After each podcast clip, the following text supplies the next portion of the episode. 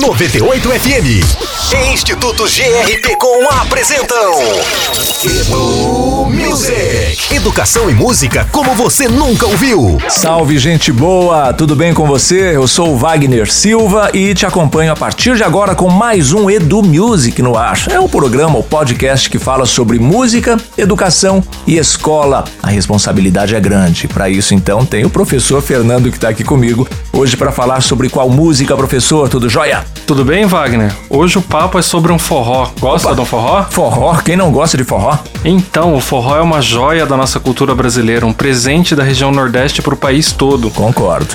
Eu escolhi a música Xote dos Milagres, da banda paulista Falamansa. O grupo lançou esse som no ano 2000 e bombou, tocou no país todo. Sim, eu lembro, tocou muito aqui mesmo na 98. Pois é, difícil saber exatamente quando o forró surgiu. Existe uma discussão sobre a origem do termo em si. Sabes que é uma redução do termo forrobodó. É verdade que o forró mais tradicional, Fernando, ele era tocado só com 3 instrumentos? É verdade, a sanfona, o triângulo e a zabumba, que é um tamborzão bem grande. O forró era o que embalava os bailes de junho, a trilha oficial da festa junina, e ficou famoso por volta dos anos 50. Chegou ao ponto de ser tocado ao vivo em rádios da época e até aparecer em filmes. Imagina como era difícil fazer um filme na época. Pois é. A migração dos nordestinos para as várias regiões do país foi deixando o ritmo mais popular. E o cantor Luiz Gonzaga teve um papel importante também nessa difusão, né, do forró, do gênero, do estilo musical. É verdade. Depois de um período de queda durante os anos 80, o forró passou a incorporar outros instrumentos musicais. Só nos anos 90, várias bandas fizeram o caminho inverso e buscaram lá as raízes do forró.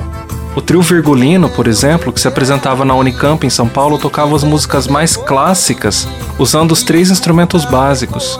Foi dessas apresentações que surgiu o chamado forró universitário, uma variação paulista do ritmo. E você aí que é professor, que está acompanhando a gente agora, tem festa junina na sua escola? Então presta atenção nessas dicas do professor Fernando. Dá para pesquisar um pouco sobre as origens do forró, ouvir as músicas com os alunos e montar uma apresentação para junho, dá tempo ainda. O triângulo e a zabumba são instrumentos fáceis de improvisar. A sanfona pode ser substituída pela harmônica de boca, que é fácil de encontrar e não é cara.